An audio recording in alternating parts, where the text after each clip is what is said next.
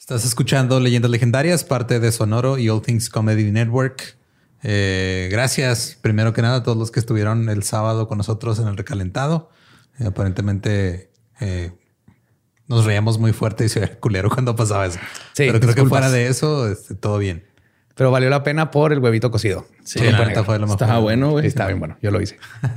y también les queremos recordar que si quieren contenido exclusivo y o mercancía exclusiva, pueden apoyarnos en patreon.com diagonal leyendas podcast. Ahí están todos los detalles, todos los niveles que incluye cada uno. Y les conviene, si se van a unir, unirse a principio de mes, porque pues así tienes acceso todo el resto del mes. Correcto. Aparte del tercer viernes de cada mes hacemos un Q&A con ahí unos niveles de Patreon en vivo. Nos pueden hacer preguntas, respuestas y vernos pistear en casa de Badir. Básicamente, ajá. y ya, ¿no? ¿Qué, qué episodio sigue? ¿Es el, el 101? Cruella de Vil va a intentar robarse este episodio. Supongo. ¿no? Así es. Es que no quería yo decir 101, güey. Ah, o sea que por, por no acordarme me salvé de que, que me albureras. De Básicamente. solo. Ajá. Ajá. Y Borre sabe mejor que decir 101 así de la nada enfrente de mí. güey. Ok, mira, la ignorancia a veces funciona para bien. Ok, entonces los dejamos con el episodio 101 de Leyendas Legendarias. Chile. We got a bunch of fries, of course, because when you're Mickey D's, you got to get fries. Delicious. Frank wanted to stay and, and hang out in the McDonald's play place. Um, yeah, it was fun in there. It was, it I was like, man. no, that's for kids, Frank. then he what are got you doing? stuck You on the can't- slide, and we were like, Frank, we got to get back to set. We got back in time, guys. We got back in time. Oh, yeah. McDonald's. Everyone has an order. Go get yours today. Ooh, ooh.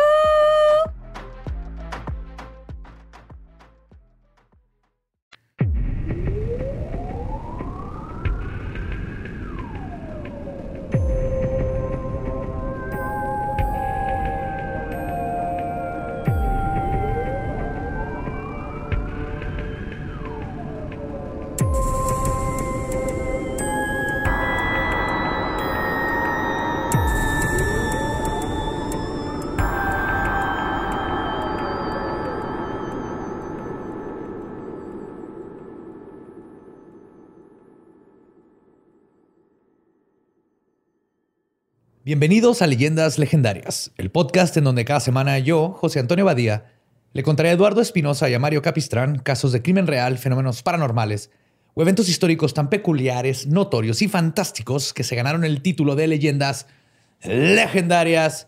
Estamos de regreso en otro miércoles macabroso. Y como siempre, me acompañan mis buenos amigos Eduardo Espinosa y Mario López Capistrán. ¿Cómo están? Muy bien, gracias, Joe. Todo chido. Ya, ajá, Se siente bonito llegar al mismo número que los dálmatas. 101. Sí, se siente bonito eh, seguir vivo. Ujú. Por ahora. Está bonito, güey. Ya no des un número de cuándo me vas a matar, porque qué desmadre fue Ajá, llevar ese mame. Ajá. Ajá. Pues espero les haya gustado el episodio 100. Así es. Pero pues volvemos con cosas desastrosas y macabrosas. Y este, pues hoy voy a hablar de algo increíblemente terrorífico. Empieza en una guerra. Como todos sabemos, en las guerras no hay ganadores ni perdedores, solo muchos, muchos perdedores. Y es gente mala contra gente mala. no hay ganadores y perdedores, solo hay perdedores. Muchos perdedores. Ok. Muchos perdedores. Y hoy les voy a contar la historia de, yo creo, la peor cosa que ha pasado en la guerra, pero es no tan conocida. Les voy a hablar. ¿Estás listo, Borre? No. De Ishii Shiro y la unidad 731. Básicamente. ¿No, ¿no conoces esta No, historia? güey, no, no. Pero ya me dio miedo el nombre. Es imponente. Ok. Este tema está así, nivel pesado, estilo este, Almanza. Ok. Entonces, Puta. para, para poder eh, sobrepasar este tema, le pedí a Borre que nos contara, que le dije, agarra datos divertidos de animales. para que cuando la historia se empiece a poner muy tensa, podamos que, este, pedirle a Borre, este, Wi- Wi- Wikistran, decir, Wikistran. el- borren Wikistran. Borreclopedia o Ajá. Wikistran.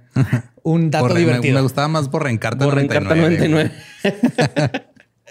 Entonces, lo que vamos a hacer es que si se empieza a poner muy tenso, eh, cualquiera de nosotros puede pedirle un dato a Borre o tú mismo, Borre, puedes darnos un dato. Así que te- nos puedes dar un ejemplo de un dato divertido. Ok, a ver, primero. Antes de empezar. Los cocodrilos comen piedras por bucear mejor. What? Sí. Para hacerte más pesado, Sí, comen piedras grandes para eh, pesar y poder bucear un poquito mejor de lo que bucean. Y luego, ¿cómo las cagan? O nomás se las metan a la boca y las dejan ahí. Pues yo creo la, luego las regurgitan. Ya es que esos güeyes tienen Ajá. la capacidad Ah, de sí, regurgitar. Mm. Ok. No sé, vamos a preguntarle a Lele Ponce. Ella tenía uno en una bañerita, ¿no? Oh. Ah, güey. Pues ahí les va. Tenlos, tenlos listos, Borre. Aquí están. Al principio todo va a estar bien y luego se va a poner intenso. Ishishiro nació el 25 de junio de 1892 en el pueblo de Shiyoda, en el distrito de Kamo, en Tokio, Japón. Está chido ese. Shiyoda. Sí. Era el cuarto hijo, ergo Shiro, porque Shiro significa el cuarto hijo. Ah, mira qué manera tan fácil de nombrar a tus hijos. Sí. Es el 1, 2, 3, 4. Sí. Oye, número cuatro. José 1, José 3, José. ajá. Era hijo del terrateni- terrateniente más grande de la región. Su familia controlaba el pueblo como señores feudales, conocidos como daimon, no, daimyo, los daimyo. A pesar de que para este tiempo estas prácticas se suponían que ya se habían abolido.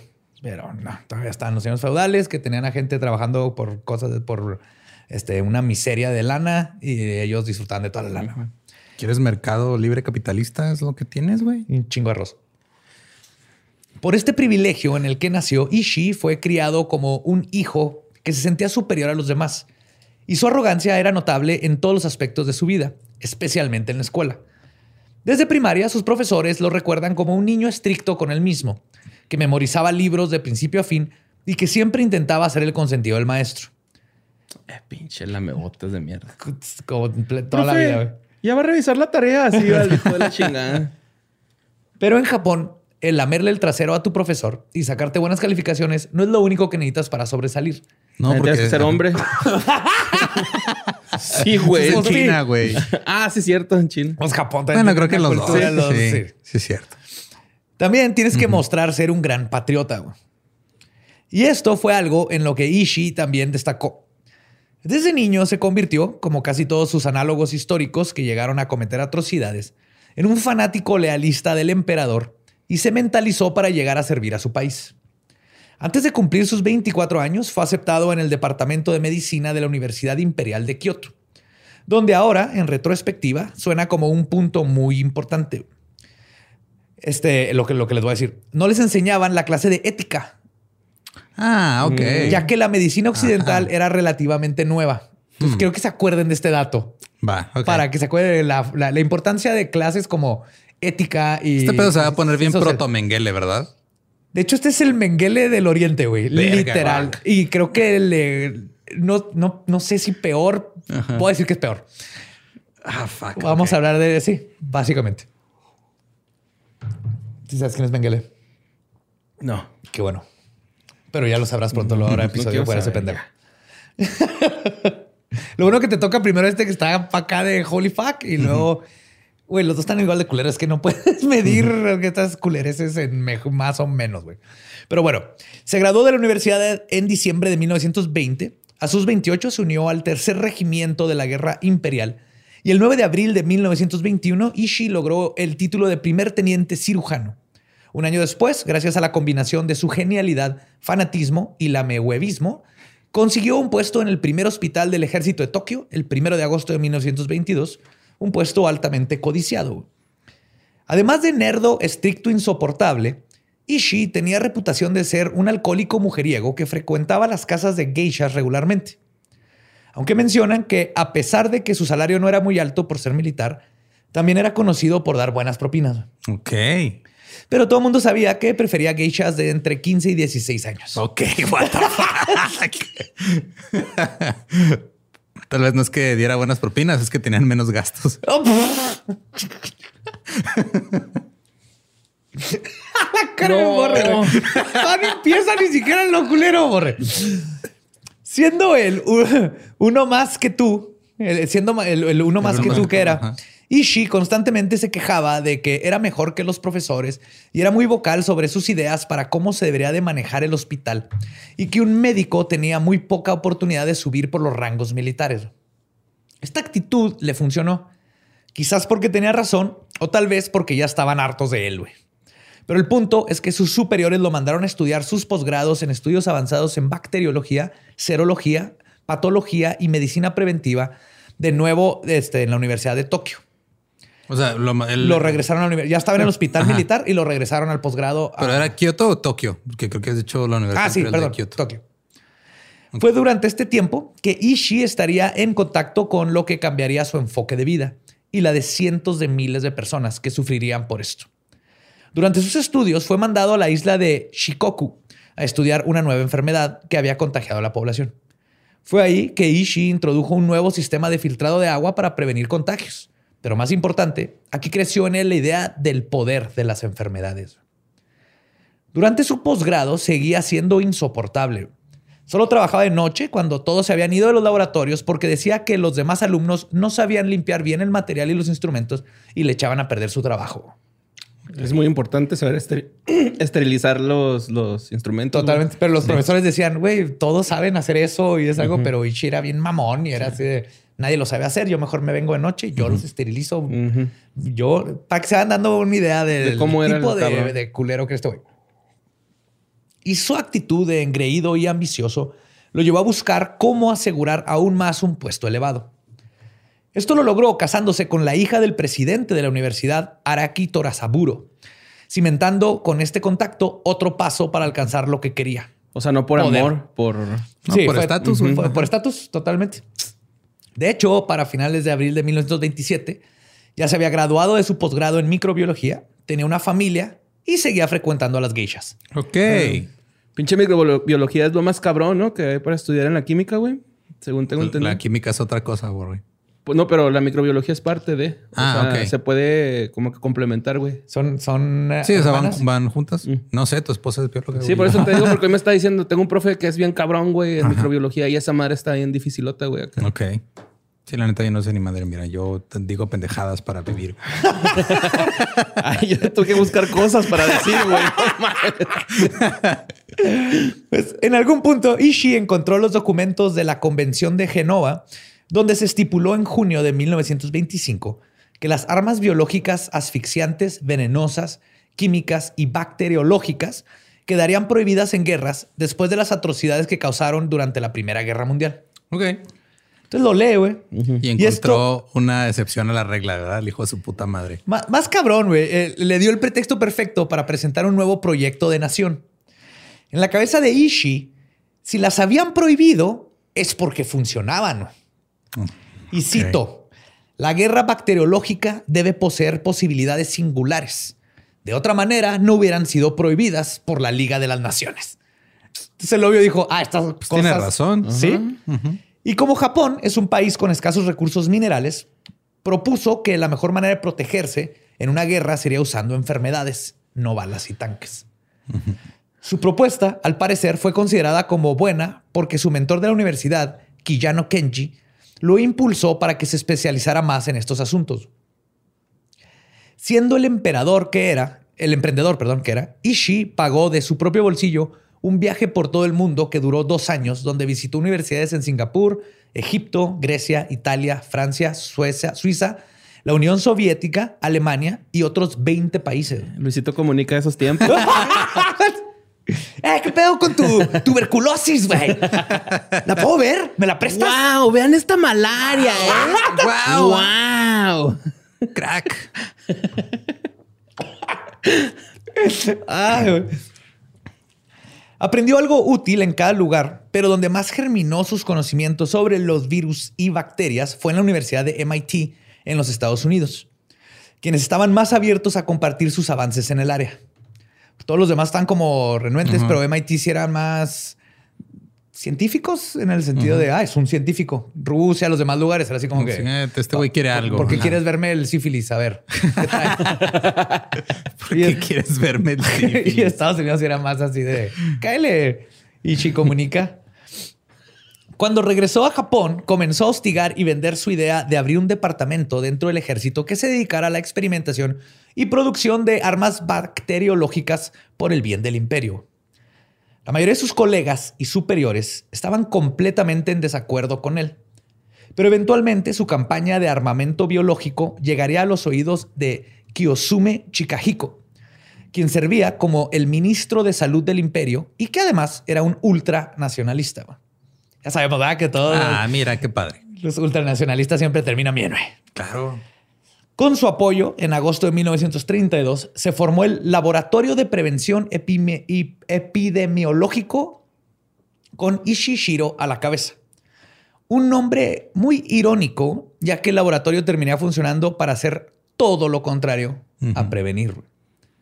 Sí, bienvenidos a su primer día. Aquí este, tenga su murciélago. Lléveselo allá.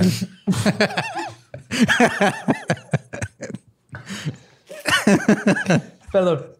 ¿Estás bien? Sí, a ver, hazlo ¿Te ese, ahogaste? hazlo ese niño que le muerda la alita a ver qué pasa. Hágaselo caldo, ¿no?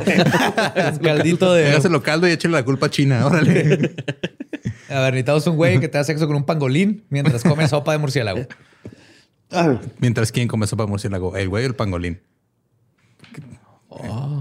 Puede ser diferente. Los dos tienen necesitas, necesitas pruebas este, para hacer buena ciencia. Creo que el pangolín comería mejor que los cabrones esos, ¿no?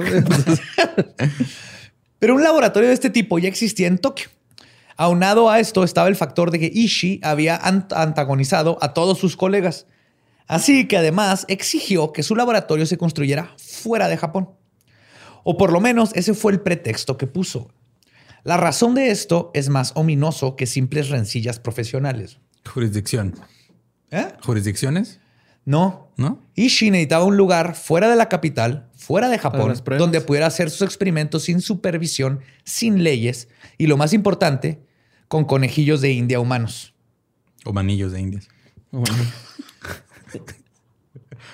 Pero yo no quiero participar en este experimento. Recibo a estos güeyes. A mí me vale madles, cabrón. Te odio, güey. Yo tenía un chiste de conejillos humanos, conejillos de India humanos, y decir que no eran conejillos de Ajá. India y ya, ya ni para qué. No, está bien. Puedes hacerlo, güey. Podemos. Hazlo, hazlo. Hacemos como que nunca Eran, lo había eran dicho. humanos conejillas de la India. Wow. Mejor chiste de los primeros 101 episodios. El lugar perfecto para esto era Manchuria, una región histórica ubicada al noreste de China que fue disputada entre los rusos y los japoneses. Si no saben, pues ahí el famosísimo Genghis Khan fue el que llegó y conquistó todo eso hermoso Manchuria. Es, es- es otro mundo. Y que en 1931 era ocupada por Japón. Ishii no tuvo problemas en conseguir su laboratorio clandestino cuando el emperador de ese tiempo, Hirohito, se enteró de sus planes, ya que él también era un biólogo y le encantó la idea de experimentar con seres humanos. Mira qué padre. Ok. Entonces, hasta ahorita tenemos a un doctor loco con Sí. apoyo del El gobierno. gobierno. Sí, Ok. con el apoyo de un ultranacionalista y, un Y fuera de las dios hecho hombre emperador, porque así se lo consideraban, que es biólogo y vea todo como, ay, sí, en nombre de la ciencia, haz lo que se te hinche. Su primer complejo fue construido en el pueblo de Beijing-Hig. Y por construido me refiero a que un día en 1932 el ejército japonés entró al pueblo, evacuó una cuadra completa a la fuerza y luego ocupó una estructura que se usaba por más de 100 vendedores.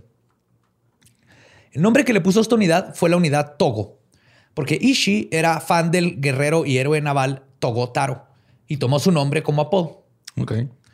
Sí, es como si el- yo agarro y digo, ah, yo voy a ser este, Porfirio Díaz. Ah, cabrón, es tu héroe, por fin. La cagué, ¿va? Sí, más bien Sí, sería güey. así como que voy a hacer esta, esta terraza que la voy a llamar David Bowie. No sé, algo. Sí, pero era héroe de guerra. El punto es que también Togo Taro es Ishii, güey. Iba a escoger- Ishii escogería a Porfirio Díaz. Ichi no perdió el tiempo para comenzar a experimentar. Sus primeras víctimas fueron prisioneros de la ciudad de Harbin que habían recibido la pena de muerte. Todos fueron forzados a la unidad Togo y luego fueron inyectados con bacterias patológicas, expuestos a el cólera y a piojos infectados para observar los resultados. Cuando los prisioneros morían, eran incinerados en hornos eléctricos de alto voltaje. Por sus prácticas, los prisioneros no duraban ni un mes. Así que comenzaron a no solo usar gente con pena de muerte, sino que cualquier persona que estaba presa por cualquier razón, que era básicamente como la Gestapo, güey, llegaban y te agarraban. Este, y con un flujo continuo de sujetos ya tenían con quién experimentar. Así que Ishii comenzó también a elevar su grado de estudios sin tener la más mínima empatía por las personas. Las operaciones para estudiar los órganos internos se hacían sin anestesia porque Ishii no quería que esta fuera a afectar los resultados. Ah, qué hijo de puta, güey. Si un día necesitaba un cerebro para examinar, simplemente lo pedía y un guardia entraba a una celda, le rompía el cráneo a golpes a un prisionero y le extraía la masa encefálica y se la llevaba a Ishii, güey. Ay, güey. No era más fácil el abrirlo, güey, que lo amarraran. güey? ¿Por qué lo tenían que golpear, güey? Pues porque no les importaba. güey. Aparte, si le estás pegando en el cráneo, ya va a llegar dañado el pedo, ¿no? O sea, también Sí, los métodos exacto. son cuestionables. Ajá. Era, era- estaba empezando. Ok. Ah, ok. O sea, aprendió sus errores. Uy, pero que se aprendió, mira. güey. Mira. Mira. Ah. Y aunque las atrocidades concebidas en este laboratorio son atroces, este solo era el tentempié de lo que Ishii sería capaz de hacer en un futuro. La unidad Togo cerró después de que 16 prisioneros chino- chinos lograron escapar y contaron lo que habían vivido este, dentro de la tercera unidad, del, dentro, perdón, y la tercera unidad china del ejército se enteró y desmanteló el laboratorio del terror. Pero Ishii no sufrió ninguna consecuencia. O sea que los prisioneros escaparon y Sí, los que fueron. ¿Y con quién ajá. penetearon, güey? ¿Con quién fueron a Con- chismear? serán chinos, fueron con los chinos. Ah, ok. es que. Manchuria está pegado a China, a. Rusia y luego acá está Japón. Entonces, eh, este era de, pues es- era Manchuria, pero luego los chinos lo agarraron y Rusia y Japón y siempre ha sido pues, desde Genghis ahí, Khan que estaba ahí metido con este. Entonces, todo el mundo se ha estado peleando esa área por años. Ok, ya. Ok, entonces los chinos que escaparon, Asia. que ahí vivían, Problemas de Asia, ¿no? Sí, exactamente. Entonces los que vivían ahí eran, eran chinos, que estaban ahí en medio de estos tres, pues estas dos cabrones, Rusia y Japón, y eran los que se estaban chingando. Wow. Cuando regresó a Japón, el emperador estaba muy contento, no solo con sus estudios en epidemiología, sino que también por su filtro de agua, que fue un éxito en la comunidad científica. ¿Se acuerdan que había inventado Sí, un sí. filtro antes? Ichi estaba tan orgulloso de su invento que en 1933, ah, y esto aparte de que él vaya y pueda hablar con el emperador en persona, Sí, está. Vas a tener ese acceso al emperador fuck. así de la nada. Está Sí. cabrón. Entonces, en 1933 fue con el emperador y le ofreció orina filtrada. güey. Se le dijo, voy a mearle a este y quiero que pruebes mi orina filtrada para que veas lo chingón que son mis filtros. güey". Bebiendo te sientes en la prueba. Obvi- Obviamente el emperador se negó güey, Hmm. y le dijo que solo se tomaría su propia orina filtrada. güey. ¿Qué te pasa? ¿Estás pendejo o qué? Bueno, tomo la mía si quieres. Obviamente, plebeyo. El rey sobre él solo tomaba orina No. de rey. No sabe lo que estaba diciendo, güey. Al parecer, el filtro fue un éxito porque para el primero de agosto de 1935 fue promovido a teniente cirujano coronel y fue ascendido a comandante del regimiento del ejército número 7, que era el que se encargaba de los asuntos confidenciales y que respondía directamente al emperador. Además de impresionar al emperador y conseguir el puesto que tanto quería, vendió su filtro de miados a empresas privadas, con lo cual, además de que ya estaba ganando mucho más de lo que ganaba un oficial militar, ahora tenía más dinero para dar propinas a sus geishas que nunca dejó de visitar. ok. Esa parte se fue haciendo millonario este güey. Real gangsters. Super gangsta. Pero su momento para brillar vendría en 1939, cuando se desató la guerra entre los soviéticos y los japoneses en las batallas de Khalkhin-Gol. Khalkhin-Gol. Ishii usó lo que había desarrollado en la unidad de Togo para envenenar el río con tifoidea y otros patógenos utilizando escuadrones suicidas. Esta técnica no ganó la guerra, pero sí mató a suficientes rusos y japoneses porque varios se Sí, murieron güey. vaciando las, se mojaban y les Ajá. caían y se, se contaminaban. güey. Pero pues eran escuadrones suicidas. Por eso eran escuadrones suicidas. No sé si les avisaron a ellos que iban a ser escuadrones suicidas. ¿Sabes cómo? Se ve, tú vienes para el escuadrón suicida. ¿El escuadrón qué, perdón? No, ahí está la Harley Quinn. El meme ese de We the Baddies, somos el escuadrón suicida. Ah. Pero esto hizo, funcionó para comprobar que, era, que, el- que usar bacterias y todo era un método factible para ganar batallas. El 29 de abril de 1940, Ishii recibió la medalla de la Tercer Orden del Papalote Dorado. Ah, Así se llama, Golden Kite. Ok. Toca, juega y aprende. y la del sol naciente por su servicio, lo que lo hizo sentirse realizado. Pero su verdadero triunfo y la pesadilla que vendría se dio en la forma de ser dado su nuevo laboratorio, donde los experimentos más atroces, voraces y espeluznantes que ha visto el ser humano serían practicados en nombre de la ciencia. La unidad 731. Con la expansión del imperio japonés en Manchuria, también se extendió el alcance de Ichi y fue en el área de Pingfan, que en realidad estaría compuesto de 10 pueblos, localizado a 24 kilómetros al sur de la provincia de Harbin. Tengo que estaban Ajá. por Harbin antes. El ejército japonés forzó a sus habitantes a dejar sus tierras, dejándolos morir en el invierno crudo de Manchuria. Ishii le, di- le dieron 144 acres. Ah, no, perdón. Ishii le dio 144 acres a la compañía Nihon Tushigi Kogyo y a la compañía de construcción Suzuki para que se construyera su nueva unidad. Y todo esto fue pinche nepotismo y corrupción. Les dio el monopolio de ustedes van a construir todo mi desmadre. güey". Estas compañías utilizaron a los mismos granjeros a los que había- les habían robado sus tierras y que estaban medio muertos como mano de obra barata, güey. Entonces, vete a la verga de tu casa y ahora ponte a construir mi casa y no te va a pagar ni madre. Bueno, les pagan una mierda. Mira, pu- pudo ser peor. Pudo haber sido un tren. Eh, de hecho, sí hagan trenes. No, man.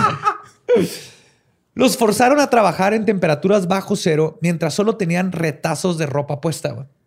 Cuando alguien moría, le quitaban su ropa y zapatos para dárselos a otro trabajador y su cuerpo era aventado a un pozo. güey. Los que tenían la desgracia de no morir eran forzados a morir, a dormir en casas de campaña que muy apenas los cubría de la intemperie. güey. Y eran alimentados con vegetales y dumplings en escabeche. Dumplings en escabeche. Ajá. No los he probado, pero suena rico. Pues todos los días, No. todo el día. No, no, o sea, nomás para una vez que vas a un restaurante japonés. Eso y dices, Ay, quiero probar Pickle algo dumplings, nuevo ajá. y ya.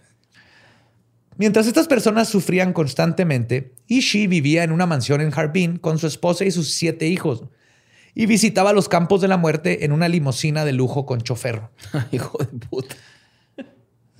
Su laboratorio consistía de 76 edificios y tenía una librería, un bar, dormitorios, bodegas, un altar shinto y un bordel. Ah, huevo, Se apenas llevó. decir ese güey. Se llevó al- Falta que tenga un burdel y si tiene un burdel, güey, qué cabrón. El- lo que decía este el, el gran filósofo chino. Si, si las, si tú no puedes ir a las geishas, trae las geishas a, tu laboratorio de la muerte. Ajá.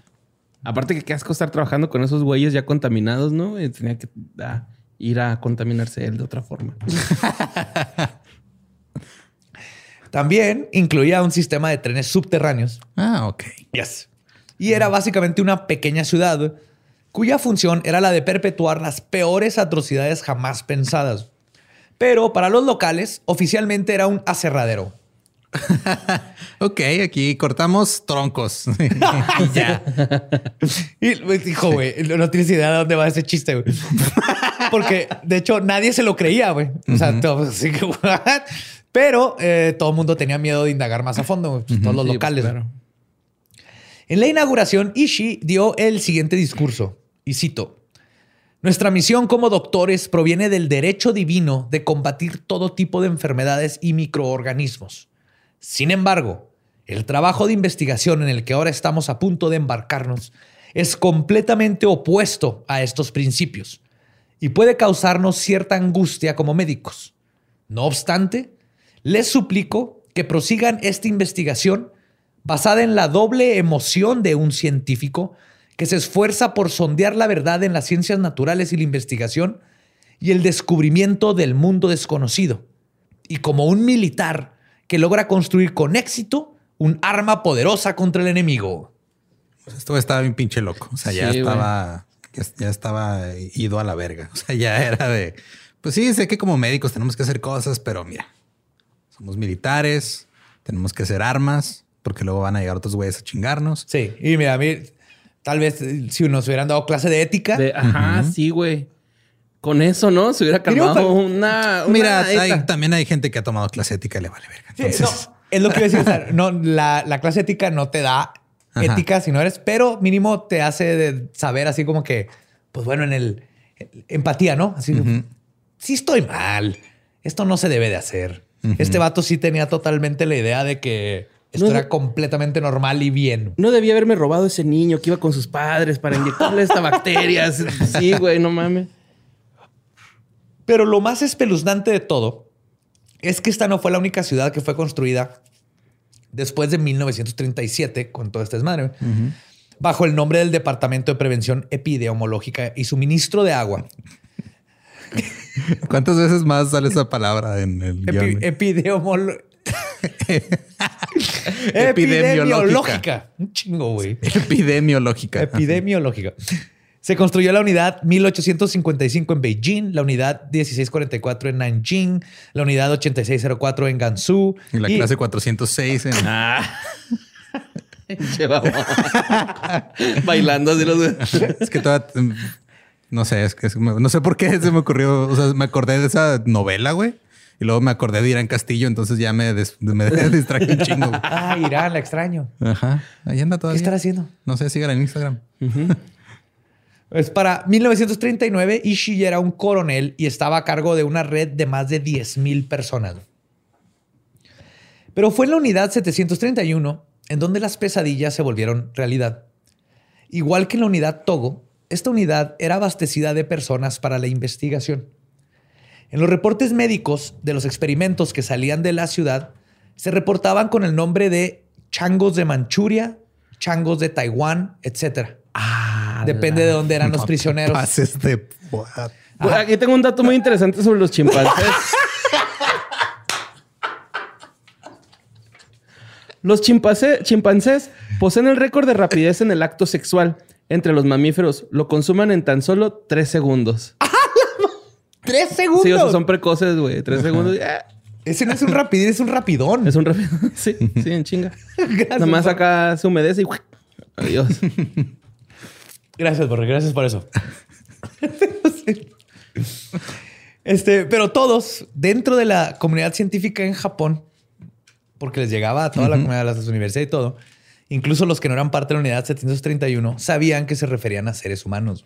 O sea, aquí los Era como el que salía en... Eran dinosaurios, ¿no? El de, oh, oh, vamos a estar otro Kimi. Bueno, que eran Kimi, no eran Kimi.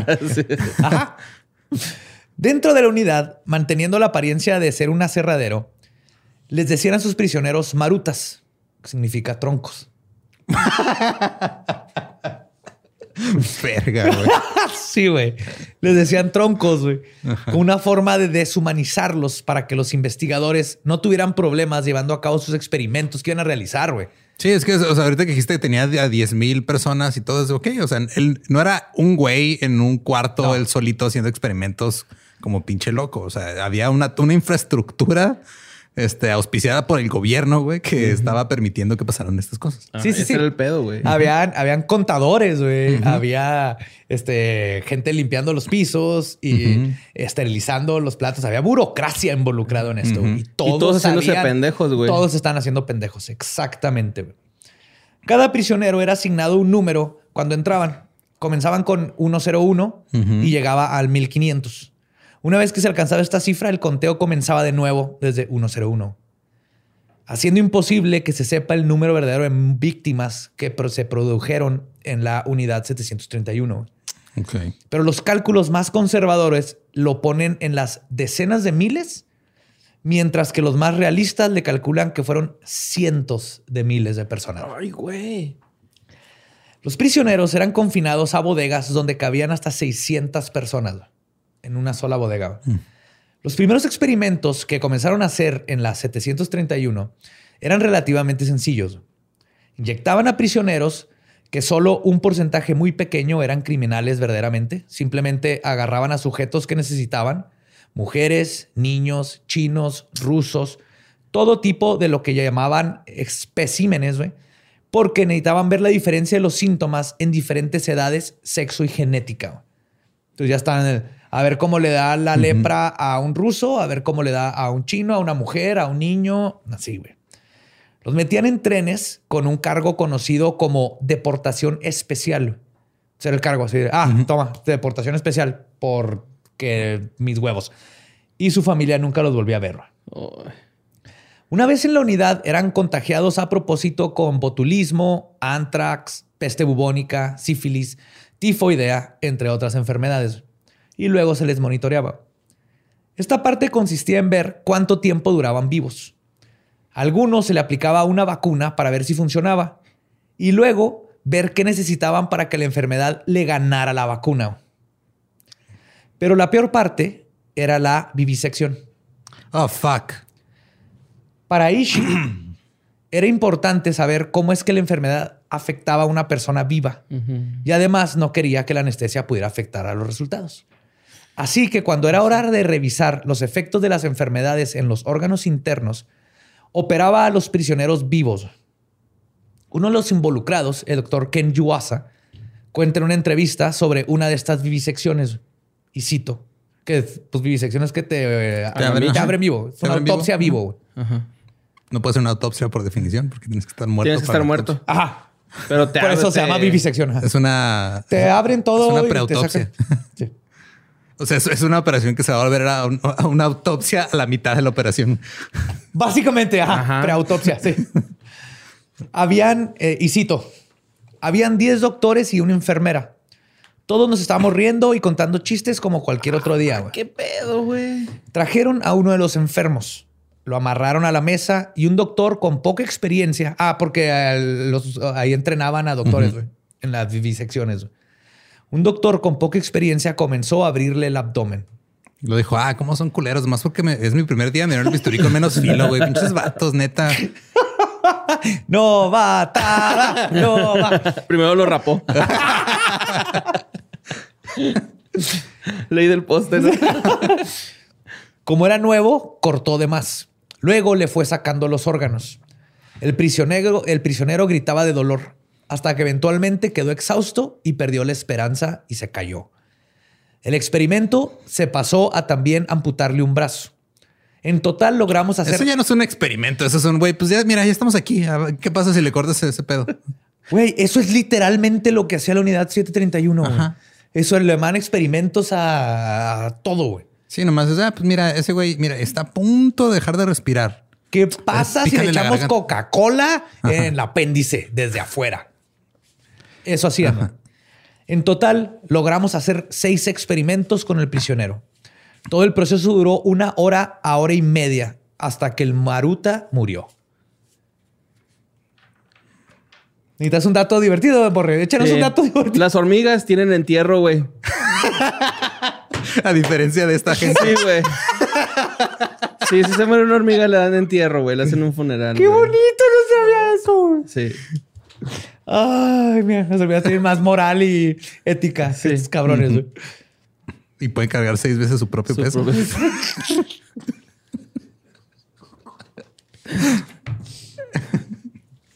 Que estos Ah. güeyes no cargaron con el peso de sus crímenes en su, No. en su conciencia.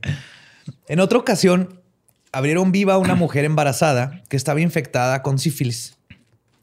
Qué feo manera de decirlo al, al feto, güey. No. Espérate, güey. Muchas mujeres eran traídas a la unidad ya embarazadas, porque necesitaban mujeres embarazadas, o eran abusadas sexualmente ya en el lugar para, ¿Para que- embarazarlas? para embarazarlas, para luego poder experimentar con ellas. En este caso, la mujer fue viviseccionada. Su bebé fue extraído vivo. Luego comenzaron a detener el flujo de sangre de la placenta del bebé para ver qué pasaba mientras desangraban al bebé con una aguja que le enterraron en el dedo de la mano, al grado donde no podía doblar el dedo el bebé, güey. Y la madre, dentro de sus gritos de agonía, solo les pedía a los doctores que por favor dejaran vivir a su bebé. Pues fíjate, Joe, que la salamandra negra alpina tiene un embarazo de tres años, güey.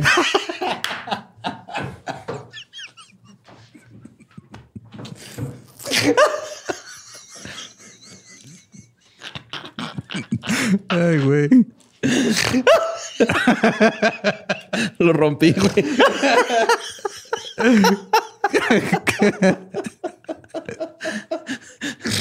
Te amo, re. Tres años. Tres años, güey, de embarazo. La salamandra negra alpina. Ha de ser de los embarazos más largos. Más que la señora esta que...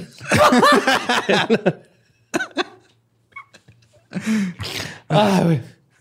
Pues gracias por eso, güey. Pero ni la mamá ni el infante sobrevivieron.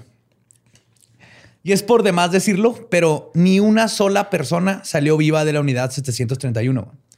Si no morías por una enfermedad que te transmitieron, morías siendo cortado en pedazos sin anestesia en nombre de la ciencia. güey. O sea, entrando ahí era una pena de muerte, ya si, si te metían a la unidad. Pero pues hubieran agarrado a criminales de neta, ¿no, güey? Así Es que necesitaban- ojealdras, güey. Es que llegó, o sea, empezaron así, ah, mira, ese güey tiene pena de muerte y, ah, mira, este, ¿qué hizo? No, pues que mató a una persona, ah, ok. pues, Se les chido. acabaron. Y Luego ya se les acabaron. Tú dices, ah, mira, ese güey se robó un pan, güey, tráetelo. No, y hay unos que eran, no trae pasaporte, se cruzó mal la calle, ya. Igual que los nazis. Mm. Empezaron ya nomás a agarrar, era el pretexto. Pero obviamente, para las atrocidades que estaban haciendo y el nivel de experimentos que estaban queriendo hacer, no podías esperar a que llegara un criminal que estuviera en pena de muerte. güey. Entonces, Se iba a parar el... Sí, bueno. El flujo no de puedes parar víctimas. la cadena de suministros, Borre. De eso funciona la economía, güey. pues esta total indiferencia para la vida de otros seres humanos permeaba el ambiente de la unidad 731. Aun y cuando los doctores y ayudantes se rehusaban a trabajar, cuando se daban cuenta de lo que tenían que hacer, eran amenazados con terminar junto con los marutas y eventualmente se prestaron a las atrocidades.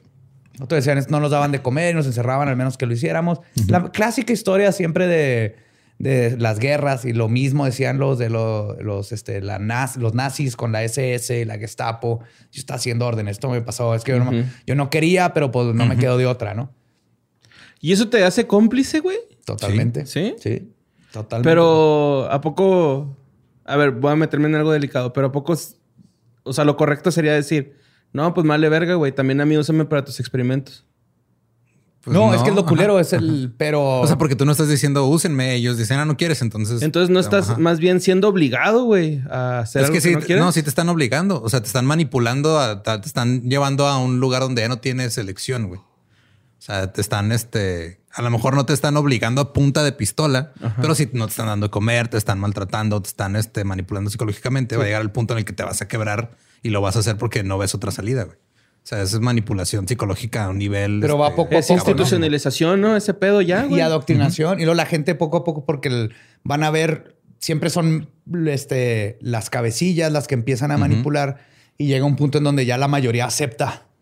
Y entonces se convierte en, lo normal, güey. Sí, es peligrosísimo esto, güey. Lo hemos visto una y otra vez en, en mil atrocidades. O sea, nos ha tocado otra guerra mundial, pero lo que fueron las guerras mundiales es, se dieron de la misma manera. Así. Otros eran adoctrinados desde jóvenes para que perdieran su humanidad. Muchos jovencitos entre los 15 y 16 años que eran conscriptos en el ejército terminaron en la unidad 731. Comenzaban sus labores asistiendo a los doctores en las vivisecciones, extrayendo y guardando los órganos de los pacientes y poniéndolos en frascos donde eran usados para cultivar bacterias. Esto permitió que la unidad 731 fuera capaz de producir enfermedades en cantidades que podrían matar a todo el mundo varias veces. Ay, güey. Ahí te va. O sea, ha- hacerle un ciclo al, al planeta. Sí, sí, Ajá, ajá. o sea, ponle No que con esta enfermedad puedes matar a todas las personas del mundo. A estos güeyes po- podrían hacer eso 10, 15 veces. güey. Ahí te va. Normalmente un cultivo, un cultivo de plaga bubónica se mide en gramos. Ujú. Ishii logró tener la capacidad de producir al principio 30 kilos de plaga en un par de días. güey. No mames. Pues fíjate que el tiburón es el animal que pone los huevos más grandes y son de 20 centímetros, güey. No es la avestruz como muchos creemos. Ok. La avestruz. Tibu- Hay tiburones que ponen huevos. Sí. Porque hay tiburones que dan luz, dan a luz. Ah, vivo. pues estos ponen huevos de 20 centímetros. Ese, por eso me hizo olvidar que este güey Pues, tenía no hay tiburones 30 mamíferos. kilos de... No mamíferos, este, pero dan luz vivo. De hecho, que tienen los tiburoncitos dentro y hasta se comen unos a los otros en el vientre, güey. Eso es lo más mero del mundo. ¡Mero! Tú me comí a mi hermano, ¿tú qué hiciste? ¡Ah! ¡Te odio, madre! y se va, ¿no? Pues las atrocidades de Ishii no se relegaban solo a los interiores de la unidad. Una parte de los estudios era poder cultivar patógenos, pero la finalidad de todo era encontrar cómo esparcirlos a la población para que pudieran funcionar como armas biológicas. Sí, porque de qué te sirve este tenerlo ahí si no lo puedes Sí, llevar a todos lados. Tengo 30 kilos de plaga 30 kilos, bubónica, ajá, pero Simón. ¿cómo chingados le hago para que mate a la gente que no quiero? En el verano de 1941, Ishii le avisó a su equipo en una junta que el ejército estaba contento y había aprobado el proyecto que involucraba experimentos con piojos en la población. Y cito, con el equipo disponible y su tasa de producción, la división de producción puede ya fabricar hasta 300 kilogramos de bacterias de la peste mensualmente y de 800 a 900 kilogramos de gérmenes tifoideos. Esto fue verificado por otro acusado en el juicio de Khabarovsk en Rusia. Ahorita vamos a ver cuándo se agarran, pero tenían 900 kilogramos de tifoidea mensualmente. Nomás dijo piojos y me dio ansia, en la cabeza. Uf, espérate, güey. La producción mensual de la división de producción de gérmenes podría elevarse si todo su equipo estuviese en pleno funcionamiento a unos 300 kilogramos de bacterias de la peste. Perdón. Y todo esto estaba dentro de piojos contaminados. Espérate, para conseguir los piojos tenían cientos de miles de ratas para alimentar a los piojos. Los mismos que fueron puestos en canastas, los piojos, y soltados desde aviones de la Fuerza Aérea en pueblos de Manchuria. güey.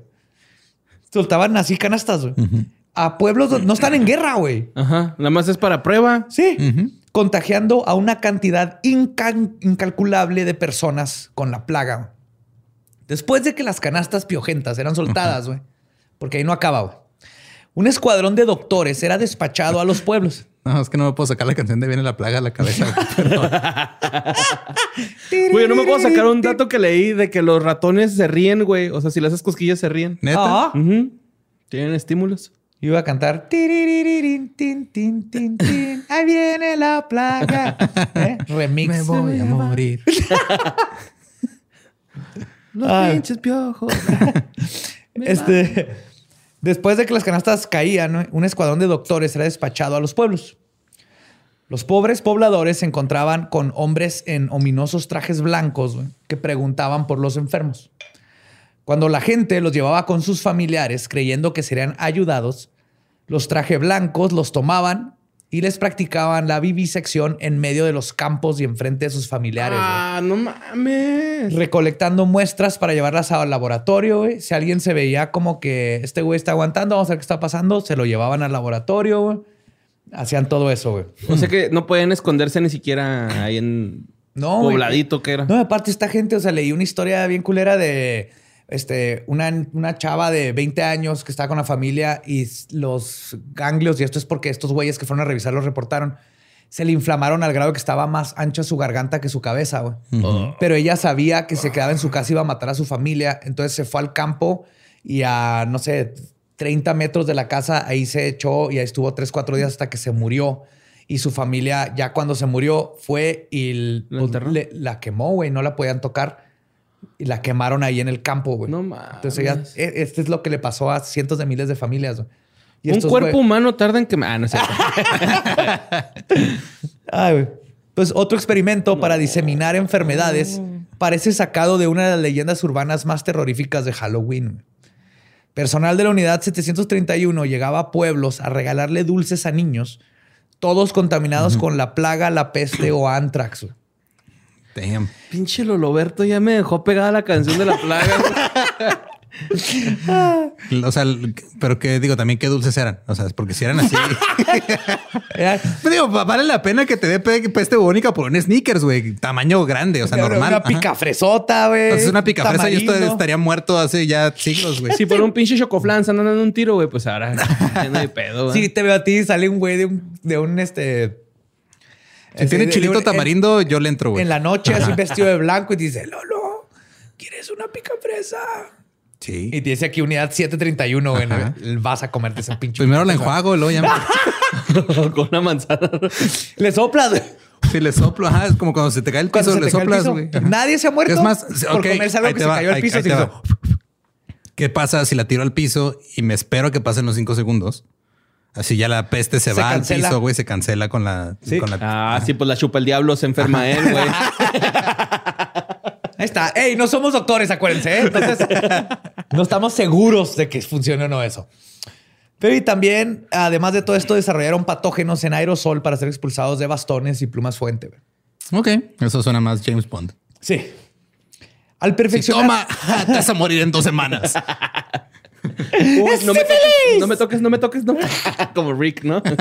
No me toques, no me toques, te vas a morir. Al perfeccionar las técnicas de contagio, Ishii decidió que la unidad 731 debería experimentar con otras cosas en nombre de la ciencia. Entre comillas, obviamente. Y la depravación de estos pseudocientíficos y su imaginación parecía no tener límites. Amarraban a prisioneros a estacas para luego detonar artefactos explo- explosivos de diferentes tipos frente a ellos a diferentes distancias, solo para ver el efecto del desmembramiento y el daño que hacía la metralla sobre el cuerpo humano. El teniente coronel Ikrai de la segunda división de la unidad 731, junto con el oficial de investigación Futaki, decidieron en una ocasión amarrar a 10 prisioneros chinos a estacas y detonar unos explosivos que contenían gas gangrena. Nomás, yes, así se llama, güey. El gas gangrena, güey, también es conocido como mionecrosis. Es una infección que destruye las fibras musculares, causando necrosis de la piel. O sea, se te muere la piel, se pone negra. Ampollas negras necróticas y un dolor insoportable. Si alguna vez han visto ¿Qué una foto de alguien, ajá, ¿Qué tanto tiempo se tarda en provocar eso? en provocarlo días, Ajá. dos, tres días, Y la muerte en de una semana. Y de hecho, si han visto, es lo mismo que causa una mordida de una cascabel, por ejemplo. Si han visto la Ah, mano de sí. alguien cuando te muere una cascabel que se pone negra con ampollas, ¿No he eso es, es- eso es gas gangrena. güey. No he visto, pero he visto el del frasquito con sangre y luego que le echan el veneno y luego. ¿Cómo le- lo- cómo se coagula luego. Es horrible, güey. Pues ellos eh, pusieron ahí a los prisioneros, güey. Y ellos dicen, y cito en sus reportes, los 10 prisioneros chinos fueron atados a estacas de 10 a 20 metros de, a distan- de distancia y luego una bomba fue explotada con electricidad. Los 10 resultaron heridos por metralla contaminada con gérmenes de gangrena gaseosa. Y en una semana todos murieron en un severo tormento. O sea que estuvieron sufriendo todo el tiempo. Güey, se te, se te, todo donde está la gangrena se pone negro, es un dolor insoportable porque te está matando todas las terminaciones nerviosas. Cuando pasa eso y no hay forma, te tienen que amputar para sobrevivir, güey. Pero Oye, ellos no les amputaban.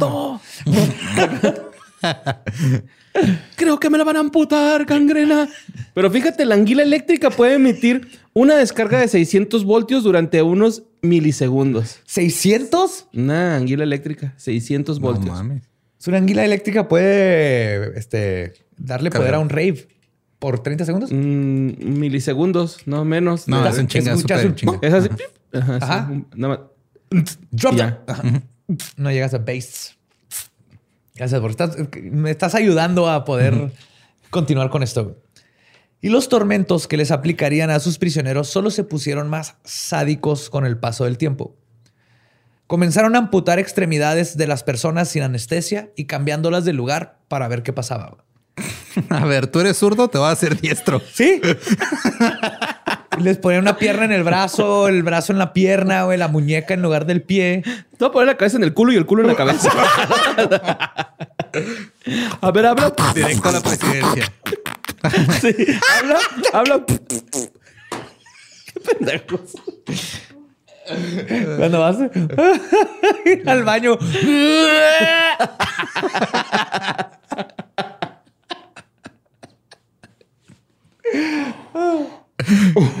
y lo mismo hacían con órganos internos, como por ejemplo extirpar el estómago y conectar el esófago directo a los intestinos para ver cuánto tiempo podría sobrevivir una persona en esa situación. Spoiler, no sobrevivían. No, pues Nada. no, güey. hasta- digo, hasta la fecha no me he topado con alguien que me diga, güey, me hice una cirugía bien vergas o ya como directo cago. O sea, no. no. Ah, yo soy así, yo soy como pájaro, güey. Como y cago, güey. Neta, yo tengo el sistema digestivo más chido del mundo. Pero también es un peligro porque luego tengo que andar haciendo en lugares públicos y no me gusta mucho la idea. me caga poner papelito, güey, en el asiento. Entonces es como que... Eres un pájaro, haces niditos. Entonces, sí, güey, neta, güey. Real. O sea, para como cagar. y cago, güey. Neta, es real, güey. Ay, güey. Pues aprovechando los crudos inviernos de Manchuria, que en promedio son de menos 30 grados centígrados, Ok. eso han llegado a menos Ajá. 60. Ajá. en el récord, pero menos 30 es normal para un invierno. En, en, este, en diciembre, enero, menos 30 grados. Decidieron investigar sobre los efectos del frío en los seres humanos. Ah, está frío afuera. Vamos a ver qué pasa. Amarraban a personas a estacas y observaban los efectos de la hipotermia en tiempo real. Ok. También mojaban extremidades a estas temperaturas hasta que, por ejemplo, en muchas ocasiones, el antebrazo quedaba completamente congelado. Te iban echando agua en el brazo, se va congelando. Luego la piel era removida como un guante, se necrosaba ahí inmediatamente y te, la, te arrancaban así. ¿Y como músculo guante. ya? Toda la piel, güey, quedaba el músculo. O, y también, depende, hacían las dos cosas. Pero entonces que está congelado, te lo rompían a martillazos, güey, porque se hacía hielo, güey. Y te amputaban esa parte a Ah, martillazos. estaría padre verlo, ver- ¿no? Ah. sí, eso, a ver si sí se rompe así como piedrita. Eso dices, pero hay una película que se llama Unidad 731. Es película, no es documental. Pero, holy fuck, o sea, los efectos, todo está así de... Yo cuando la vi creí que era, de- que era el documental de veras que lo habían grabado ahí. Y no, pero si tienen el estómago, sabiendo que es real y que toda esta gente le pasó, está esa película. Y si no lo tienen, se lo eso. quitan y conectan directo al intestino y la ven y luego ya se lo vuelven a poner. Voy a conectar el esófago a los oídos para que cague por. Vamos a hacer todo un nuevo sistema digestivo. Entonces hacían eso. güey.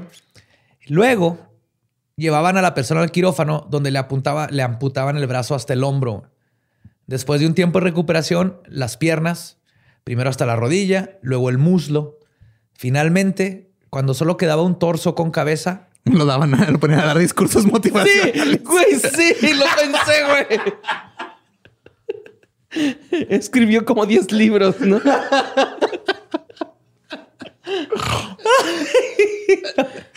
Nick. Eso hubiera estado muy bien. Te hubiera dado esperanza. No, te inyectaban con patógenos y te morías de cólera o cualquier hora, pero ahora sin brazos ni piernas, tirado en un cuarto con Ay, güey. 600 personas. Imagínate que te inyectaran lepra y ya no tienes con cómo rascarte, güey. Oh. Ah, pues a como serpiente, ¿no? Acá arrastrarte, güey. Como cito así en la palmera. No, y está bien culero. Por ejemplo, ahí también leí una historia donde llegaban así al- a la celda y abrían, así que "Ah, acérquenme a ese güey, y pues todos eran de que no, culero. Entonces te, te apuntan con pistolas y acérquenme a ese vato. Y esto lo, lo escribe uno de los guardias. Entonces lo- a- le acercaron al tipo que estaba muriendo. El, el doctor le sacó el brazo, le sacó 10 centímetros cúbicos de sangre. Lo regresó y te, te habla así como que "Ja, en cuanto cayó ya no podía ni gritar porque ya estaba bien débil y para el día siguiente este, se murió. Entonces ya fuimos por él y hicimos que estos güeyes lo aventaran en una camilla y les, ya estaban enfermos también de la plaga los que lo ayudaron y estaban llorando porque pues lo conocieron, están ahí en la celda. Es, es- ah, es lo más culero, güey, este pedo. Oye, güey, ahorita que está en el frío, pues los pingüinos resisten mucho el frío, pero un pingüino es el jefe coronel, güey, honorífico de la Guardia Real Noruega y su nombre es Sir Neil Olaf. Sir Neil, Y tiene su medallita y todo, Hola, ¿verdad? Creo que sí he ajá. visto fotos de él, Y güey. tiene trajecito, ¿quién güey. es el jefe de toda la naval de Noruega? Es el coronel en jefe honorífico de la Guardia Real de Noruega. Güey, es que si todos los países tuviéramos pingüino, un koala, así no habrían guerras, güey. Un ajolote aquí, güey. Un ajolote, a huevo que el ajolote sería nuestro jefe de jefes de militares. güey. Sí, mo. Pues para el otoño de 1941, la unidad 731 había desarrollado misiles que contenían vasijas de barro en su interior repletas de piojos infectados. Con estas, su plan era bombardear. Ah, bueno, primero sí bombardearon la ciudad de Changde en China. Y Pero, o sea, los piojos resisten un chingo, ¿qué pedo? Sí, no, ah, es que de hecho viendo. batallaron. O sea, el pedo era que un misil normal explotaba y iba a quemar los piojos. Ajá. Entonces hicieron un misil que se apaga y ya nomás, más bien lo dejan como caer. Ok. Y hay unos que prendían un poco y se apagaban. Y Ajá. adentro el- fue la genialidad de Ishi usar jarrones de barro adentro para que cayera, explote el jarrón y salen un putero de piojos. Y sí, pues son insectos, güey, no, no tienen mucha masa para con, el golpe morir. Aparte porque eran cientos de miles, sino que Sí, sí, millones de piojos. un chingo de todos modos vivos. Ahí están los planos de los cohetes que desarrolló y todo. Ok. Pero su intención también era hacer lo mismo con Tokio, la India, el sur de China, Australia. Con Tokio, ¿por qué quería irse contra Tokio? Ah, ¿No perdón. japonés? Pues, o sea, con todo, güey. Ah, perdón, entendí mal, güey. es un slang, güey, de barrio, qué ¿no? pendejo. No, Sí. con Tokio. Sí, no, perdón, no, no. La India del sur de China, Australia y la ciudad de San Diego en California. güey. Para esta planearon un ataque en forma de globos aerostáticos que irían de- de- por todo el, el mar y este, que contenían estos jarrones y aviones kamikaze en una operación llamada Cherry Blossoms at Night. Ah, Ajá. Cerezos de noche. Suena, El- suena como un- un- algo romántico. Suena una canción pareja, de música clásica que le gusta a tu mamá. Ajá. En julio de 1942 comenzaron a mandar agentes con anforas para contaminar pozos con tifoidea por toda China.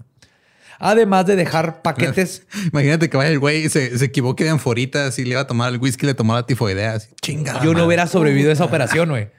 No. A mí se me acaba mi anforita de whisky y es de. "Ah, a ver a qué sabe la mal?" peste. Este, además, empezaron a dejar paquetes con pasteles y dumplings contaminados cerca de los pueblos. Sí, dejaban canastitas. La población china, que estaba pasando por una hambruna, nunca cuestionó el consumirlos. Otra táctica fue la de ofrecer dumplings contaminados a los prisioneros de guerra de chi- chinos para luego dejarlos ir y que regresaran a sus casas para que contaminaran a su familia y pueblos. güey. No. Entonces era así como que, hey, ¿sabes qué? Te vamos a dejar ir. Y ellos, yay, tomen unos dumplings para celebrar. Y nada, que eras el pinche portento de la muerte de toda Paciente tu cero, familia, ¿no? ¿O ¿Cómo se le dice? ¿De qué están rellenos esos dumplings? De muerte. Y chabacano. Con Ah, carichi. bueno. Ay, a ver, dame dos. ¿Tienes salsa soya? Guaca, el carichi. Pueden comer esa madre. Carichi. El queso cotaje. Cotaje para los. El carichi. No había ningún tipo de límite moral para Ishii. Por suerte para el mundo, la mayoría de sus proyectos de infección masiva no funcionaron como planeó durante la Segunda Guerra Mundial. Y el 9 de agosto de 1945, por fin se le puso un alto a esta verdadera casa del horror. Fueron los rusos lo que lograron reto- los que lograron retomar Manchuria. Cuando Ichi se enteró de esto, ordenó a su hermano Takeo, que era el encargado de seguridad de todo, que le dijera a los científicos que se subieran a los trenes subterráneos y huyeran. No sin antes quemar absolutamente todas las pruebas que existían en el laboratorio.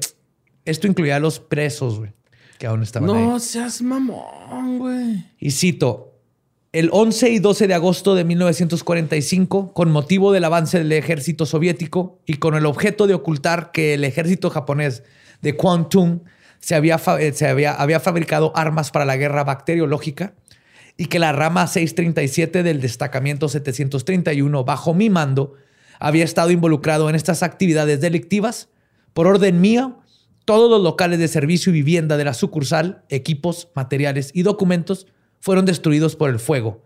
Y con el mismo propósito, por orden mía, el 14 de agosto de 1945, veneno en forma de cianuro de potasio fue entregado a todo el personal, eran 120 hombres que todavía estaban ahí, para que se los llevaran a, este, los llevaran a suicidarse en caso de que surgiera el peligro de ser capturados por las fuerzas soviéticas. En el tren, los que iban ahí con sus pildoritas y unas enfermeras y todo, Ishi llegó y personalmente les habló mientras sostenía una vela gigante, güey. No sé por qué traía una pinche vela, yo creo que no, no había luz, pero lo describen que traía una vela. Y les dijo, y cito, los voy a regresar a todos a casa. Cuando lleguen ahí, si alguno de ustedes habla sobre los secretos de la unidad 731, yo personalmente los voy a buscar Y les voy a meter esta vela en el culo. Prendida. Y está hecha de caca de sífilis, eh, culeros. Te va a quemar el culo y te va a dar sífilis. Bien encerado, güey. el vato, güey. Me da más pinche miedo, güey. Así mejor dame peste bubónica, güey. No me quiero imaginar a Ichi y deja que le vean la carilla, güey. Entrando en una vela, güey. Ah. Dice, yo los voy a buscar y los voy a encontrar. Aunque tenga que separar las raíces del pasto para hacerlo, güey. Akama Masako, una enfermera que se encontraba en la unidad en sus... ¿Dónde estaba? Ella estaba en el laboratorio los últimos días. Es que, güey, es, es perfecto. ¿Akama Masako? Ya no lo Acá, digas. güey. mamá. Acá, mama. sa- Saco. No mames, es todo lo que tiene que tener un albur, güey. O sea, esta, esta mujer. Enfermera alburera. Eh, estaba ahí en los últimos días, güey. Y estaba en medio de experimentar con una de las madres sifilíti- sifilíticas y su hijo. Cuando un investigador llegó gritando que varios Maruta habían escapado durante el pánico de la evacuación. Todos fueron capturados y ejecutados, al igual que el resto de los prisioneros que aún estaban vivos. Todos los cuerpos fueron puestos en el incinerador, ocultando para siempre el número total de las víctimas de la unidad 731. El resto de las instalaciones fue dinamitada para terminar de ocultar la evidencia del infierno en la tierra que habían creado. Después de esto, O sea, por mucho que el güey dijera, "Ah, es nombre de la ciencia y lo que estamos haciendo, este, creo en eso todo, el güey sabía completamente Que la estaba estaba la cagando. verga. totalmente, güey, es la forma que él se justifica, así como un asesino en serie se justifica el por qué mata a este güey. Ajá. Usó la ciencia para justificar por qué era un hijo de la... No, no, no, güey. Igual el güey seguía con la mentalidad de "Y lo tengo que ocultar, no porque esté mal, sino porque hay unos tratados ahí que nos van a chingar si se usan en nuestra contra. Aunque no estemos mal, pero esto es por el imperio y estos güeyes no se merecen. Pero vamos a ver que, no, al final de cuentas es un cobarde como todos los demás este güey. Ok. Después de esto, Ishii hizo lo que cualquier hombre honorable haría, güey. Fingió su muerte. In- Ok. incluso organizó un funeral, güey. Y escondió sus documentos personales, porque tenía documentos de todo, güey, en su patio y huyó. Pero la CIA no tardó mucho tiempo, que todavía no se llamaba la CIA, pero lo que eventualmente... Se convertiría en la CIA. Ajá. No tardó mucho tiempo en encontrarlo en el pueblo de Kamo, ahí mismo en Japón. Gracias a varios prisioneros de guerra de los Estados Unidos, Rusia y China que habían sobrevivido, no los que estuvieron en el, en el 131, güey, 731, Ajá, en otros. en otros 139. campos. Ajá. fue que, este, gracias a ellos que declararon, fue que el mundo ahí en ese momento se empezó a enterar de las atrocidades de la unidad 731. Cuando se supo de su arresto, más declaraciones sobre torturas y experimentos salieron a la luz de informantes y civiles, y rápidamente los Estados Unidos y Rusia se dieron cuenta que tienen en sus manos a un enemigo de la humanidad. Así lo clasificaron. Ishii fue interrogado por los servicios secretos de Rusia y los Estados Unidos. Iba a Estados Unidos, trataba de sacarle algo, no hacía nada, y luego los rusos y así, ¿no? Luego iba un, un gringo vestido de ruso a ver si lo engañaba, güey. a ver si lo sacaba de pedo. Ajá. No, I am, I am Vladimir. I am Vladimir. Lo que causó una situación muy tensa entre las dos naciones, ya que ambos lados temían que si Ishii le confesaba a uno o al otro, este, iba a empezar a haber un desmadre. Porque, ay, si él les, les da los secretos de lo que hizo y a nosotros no. Y todos estos se hicieron en la casa de Ishii, donde lo tenían bajo arresto domiciliario, ¿eh? Ok. No, no fue directo a la cárcel. No mames, güey. ¿Por qué no? Pues porque es una eminencia científica, güey. No se merece el mismo trato que. no sé, güey, porque Fíjate- toman decisiones bien estúpidas de repente. Fíjate, me recuerda a las nutrias, güey, que tienen un bolsillo especial en la piel donde guardan a su piedra favorita. ¿De qué? ¿La ruta tiene piedras güey. ¡Las zapatas! Sí. Yo también tengo Ya- una piedra favorita. Bueno, Ya colecciono esa- piedras Ya bonitas. ves que ellos agarran así de la manita, güey, cuando duermen. y- Para no separarse. Para no separarse. Esta es una de las cosas más bonitas que hacen, que tienen una piedra favorita y la guardan en una un bolsita. bolsillo nomás que tienen en la axila, güey. La tienen en la axila la bolsita y ahí se la guardan. acá. ¿Por qué no sabemos de esto todos los que estamos vivos? No sé, ya se ve que las nutrias son de los animales que tienen este índices de violación más altos en todo el reino animal, pero ese dato no es divertido, es bonito. ¿Por qué me echas a perder las nutrias? Porque es mi trabajo, echarte a perder cosas. Delfines, nutrias, piratas. Todos violan, ¿no? Luego me los echas. y ya, obviamente, ya. Cruzaron esa línea. Están perdidos para mí. Pues sí, pero lee otro borre para. Mira, para que se aliviane Joe, existe una versión gatuna del corgi. ¿Qué? El gato Munchkin. Es como- ¿What? Sí, y tiene unos patitos bien cortitos y bien bonitos. Así, patas de okis, como Sí, los- patas de okis. Ay, ahorita lo voy a googlear terminando esto, porque todavía nos falta. Ay, güey. Pero están, esta- lo- están los rusos y los estadounidenses. Y los gringos estaban muy nerviosos cuando iban a entrevistar a, a Ishii, porque su chango, tenía un chango, les ponía más atención a ellos que a ese los rusos. ¿Ese sí era un chango de neta? No, sí era un chango de neta. No, no, no era una Era persona. código para tengo un esclavo No, no, no. manchuriano. Tenía un chango de mascota Ok. y les ponía más atención a los gringos. Ok. Entonces los de Estados Unidos estaban de que es que a lo mejor el güey no hablaba ruso, entonces no. ellos creían que tal vez el chango estaba contaminado con algo y lo entrenaron para atacar a los gringos, pero bueno. A final de cuentas, las dos naciones llegaron a un acuerdo. Los rusos recibieron a 12 científicos de la unidad 731 para ser juzgados por crímenes, este, crímenes de, al- a la humanidad en el juicio de Kaborovsk. Kabarovsk. Kabarovsk. Kabarovsk.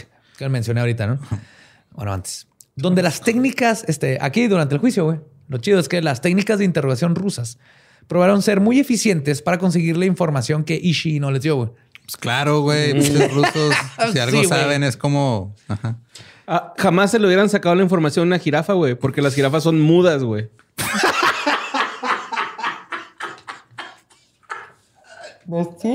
¿Es en serio? ¿Es en serio?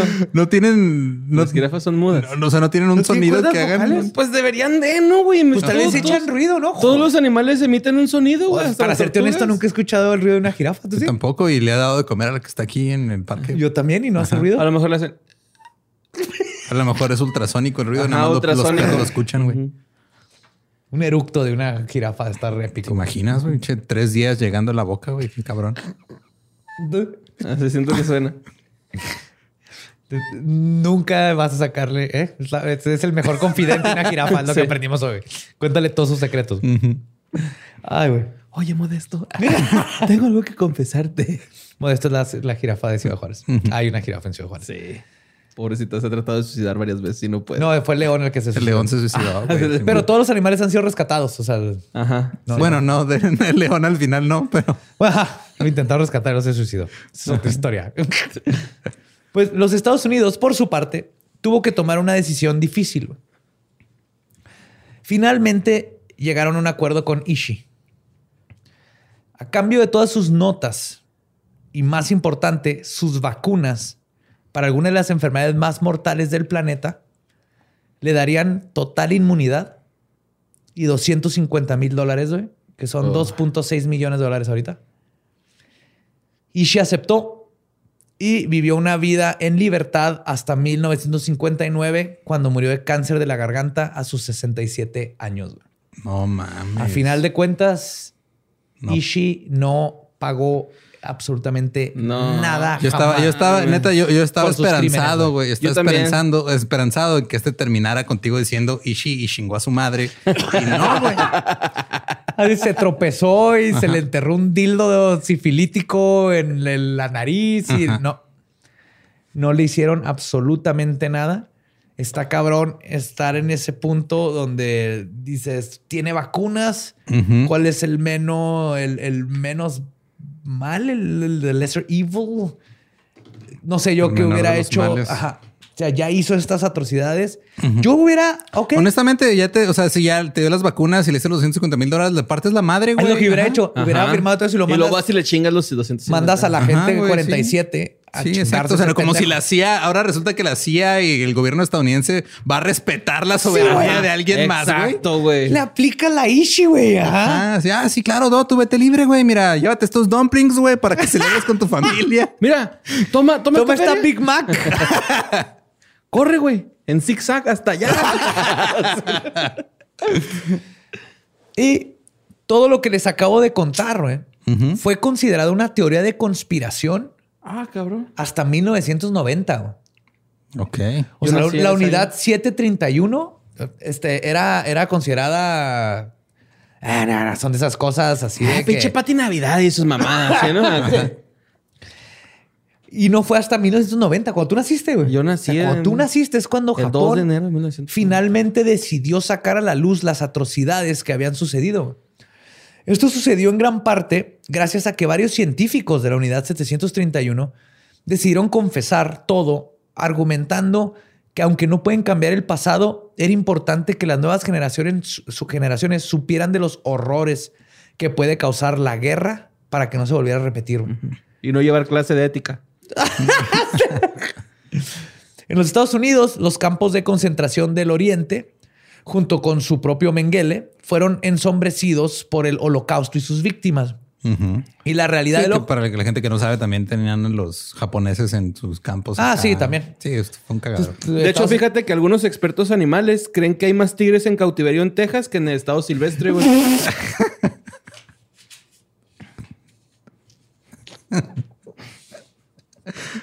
No puedo creer. Sí, es en serio. Pinche yo exótico. Es Joe Exotic. Ay, güey. Pero sí, en Estados Unidos hicieron sus mamadas. Y luego, durante cuando estaba lo de la unidad 731, obviamente nadie le puso atención porque estaba lo del holocausto contra los alemanes. Entonces, también en Estados Unidos nunca fue algo en el consciente colectivo. Y de hecho, no se convirtió parte del consciente colectivo todo esto de la Segunda Guerra Mundial. Y aunque el terror de la unidad 731 fue detenido con su destrucción, sus productos no. Ratas, güey, que fueron soltadas por la unidad causaron una plaga que mató a más de 30 mil personas No, de piojos. entre el 46 y el 48. O sea, un año, dos años, tres años después de que se acabó la guerra. güey. Oh, es que las ratas están bien asquerosotas, güey. Y durante los 70 y 80 se seguían encontrando cápsulas en China que causaron la muerte de miles de personas que cayeron con enfermedades y no se habían detectado. El 11 de agosto de 1997, mientras yo cumplía 16 años y estaba celebrando ahí jugando Doom como el geek que soy, güey. 180 personas para que se den cuenta de hasta dónde Todo llega virgen. este desmadre. Sí, Todo virgen. Sí, güey, a los 16 totalmente, güey. Yeah, bebé. Estaba entrenando para el- las compus. 180 personas de Xinjiang en China estaban peleando una demanda contra Japón por padecer de una condición llamada enfermedad de las piernas podridas. Se te empiezan a podrir las piernas, se empiezan a poner negras. Que fue causada por los residuos de los experimentos de la unidad 731. No sé exactamente No qué pinche patógeno, pero yo cuando tenía 16, la guerra se acabó en el 45, güey. En el 97, Pero, ¿c- ¿cómo se te ponían? negras, Sí, empiezan sí. a salir bolas negras y rojas en la pierna y se te empieza a podrir las piernas. güey. Y no saben con contacto con qué, güey. Entonces, todavía en el 97 sigue habiendo estragos y, eh, tipo cobalto 60, güey. No sabemos hasta dónde ha- ha- Alcanzó la radiación. todos estos patógenos y bacterias. Porque, por ejemplo, la, la- no nomás era cómo contagio la plaga. Hicieron una versión Sí, de la peste cabrona. bubónica y de la plaga que estaba cabronzota, güey. Hasta eso la ventaja fue que se consiguieron las vacunas porque iba haciendo uno con el otro. Pero para que sea una idea, en el 96, 97, Marilyn Manson, gente sufriendo por el pendejo de Ishi y la unidad 731. Desde los ochentas. 97. 97. No, desde los 40, güey. No, pero fue desde 1880 y qué? No, ocho- 1880. No, nació en 1890, güey. No, o sea, Ah. todos los experimentos fueron en los 40. Fueron los Pues 40. sí, desde ahí empezó la el pedo, güey, ¿no? Ahí nace el diablo, güey, a la verga, güey. Básicamente. Ajá. Y la historia de la unidad 731 es un ominoso y perturba- perturbador ejemplo de cómo cualquier herramienta del ser humano, en este caso la ciencia, puede ser utilizada para el mal. Pero no es la herramienta la que debe de ser juzgada. No es la ciencia la que cometió atrocidades. Fue un grupo de seres humanos que hicieron cosas horrendas junto a un grupo más grande de personas que decidieron no hacer nada a pesar de saber que por su inacción permitieron que se construyera un infierno. Y para la historia y en mi opinión, ambos son igual de culpables, que es justo lo que mencionaste hace tiempo. Pero llega un punto en donde No, no, de- en do- del- con la complicidad. siempre son más los que están en desacuerdo y terminan poniéndose de acuerdo porque- Cediendo. cediendo a la minoría. güey. No me acuerdo quién es el que decía, güey. Lo, lo que necesitas para que el, el mal triunfe es que la, gente buena no haga nada. Es el del clásico refrán mexicano que dice: el cobarde llega hasta donde lo. No, el valiente llega hasta donde el cobarde lo permite, ¿no? Algo así por el estilo. Más o menos. Ajá. Entonces, digamos, el, el culero llega hasta donde el bueno lo permite, güey. Y siempre somos más buenos que malos, pero los malos siempre terminan manipulando lo suficiente que poco a poco se va carcomiendo todo. Y cuando ves la historia hacia En este atrás- caso, literalmente. Literalmente, cuando ves la historia hacia atrás con nazis, ahorita con estos güeyes, es, La neta, la mayoría era, sí, sí son culpables por eso, pero entiendo cómo fueron adoctrinados, cómo llega un punto en donde ya temes por tu vida o por tu familia y no te queda de otra más que cometer atrocidades. Pero si desde el principio es así que, ¿qué, güey? ¿Qué quieres que le haga que ese bebé? ¿Estás pendejo? Todo está pendejo, ¿verdad? Y todos dicen, sí, sí, está Sí, pendejo, está la pendejo, neta. güey. ¡Bú! ¡Bú! Pero no. putazo. Ah, Ah, sí, exacto. Pero por lo general lo que pasa es lo contrario. Güey, va y los convence y los convence y de repente 100 personas buenas contra uno malo dicen, bueno, pues hay que hacerle caso y no, no- no nos vaya a, a- hacer algo. voy a chingar. Ajá. Es que el término de justicia es bien raro, güey, ¿no? O sea, últimamente he traído eso en la cabeza, que el término justicia es demasiado extraño, güey. Es, Es que es humano. es- ajá, pero es que es un balance que eh, a lo mejor yo lo balanceo para un lado que no es correcto para otro, güey. ¿Sabes cómo? Y no, no sabes abarcar cómo hacerlo tan complejo. Ojalá y los pinches abogados, güey, o la gente que se dedique a ese pedo, sepa hacerlo bien, güey, la neta, porque a mí se me hace algo bien difícil, güey, la neta. Es que es muy difícil. Y creo yo, en el sistema judicial, en los que funcionan bien, no voy a hablar del de México. en los que funcionan bien, de todas maneras, creo que eh, se debe tomar básicamente caso por caso, lo cual es humanamente imposible. Sí. para abogados, para jueces, para todos. Pero ahí es donde empieza a haber todas estas este, desgracias de justicia que hemos oído, como los tres de West Memphis. Porque tienes que acabar con un caso y viene el otro y estás pensando un chingo y te tienes que preparar y es un desmadre. Pero caso por caso cambia porque la justicia es un balance, como tú dices. Ajá. Y es bien difícil eso eh, cuando la justicia la convertimos en algo burocrático y en algo maquinado, porque es, ahí viene uno, el que sigue, el que sigue, el que sigue, y no se le puede dar el trato que es, porque no puedes juzgar cada asesinato igual, no puedes juzgar cada robo igual, a pesar de que hayan leyes, creo que... Pues que para eso se crean las leyes, para tener como una especie de plantilla o de, parámetros de dónde partir, güey. Y luego ya para eso existen los juicios. Pero Y en el juicio debería cabrón, es ¿no? donde le haces oportunidad de que, ok, sí, robó, pero es que viene acá, se robó porque su mamá se está muriendo de hambre y no tiene trabajo y se robó unos panes. Si lo metes a la cárcel, le vamos a echar a perder toda su vida. O, güey, traía mota, güey, no ha hecho nada en toda Ay, su vida. Traía unos gramos de una pinche hierba. Ese es el pedo, güey. Pero no funciona así. que Se- tal se- vez lo calma, ¿no? O sea, es eso y ya. Pues Sí. puede ser. Pero es, es, es complicado. Antes de seguir con cosas más este, complicadas, dinos otro, otro dato, burro. Sí, por favor. Voy a decir este que eh, no está tan chido, pero está padre. Ka- Katy Perry tiene un gato llamado Kitty Perry. Nice. Ok. Al, al último quiero dejar uno bien chido, güey, porque eh, necesito que googleen ese dato, güey. Ok. Sí. Ok. Ah, pues, pues ya vamos a cerrar, güey. Entonces. Sí, sí. Bueno, entonces, cuando rasuras un... No lo dije al principio, güey. No lo dije al principio porque hablamos de los conejillos de India. Pero cuando rasuras a un conejillo de Indias, parece un hipopótamo chiquito. Neta, güey. Ya se acabó el podcast. Pueden ir a googlear eso, güey. Por favor, vayan, güey. Vayan esto. y googleenlo, güey. Neta, güey. No van a decir, ¿what? Está bien chido, güey. Está bien bonito, güey. Bien No, no rasuren a sus guinea No, no los rasuren. Esos madrugue. guinea pigs. y los erizos, como Michael Jordan, ven amarillo. Ese es el crédito a Lolo. Gracias. Eh, pues muchas gracias por escuchar el episodio. Este, recuerden que nos pueden seguir en todos lados como arroba leyendas podcast. A mí me encuentran como arroba ningún Eduardo. A mí me encuentro con Mario López Capi. Y a mí me encuentran como Elba Diablo. Muchas gracias por habernos acompañado. Nuestro podcast ha acabado. Podemos irnos a pistear. Esto fue palabra de Belzebub. Abrajadabra.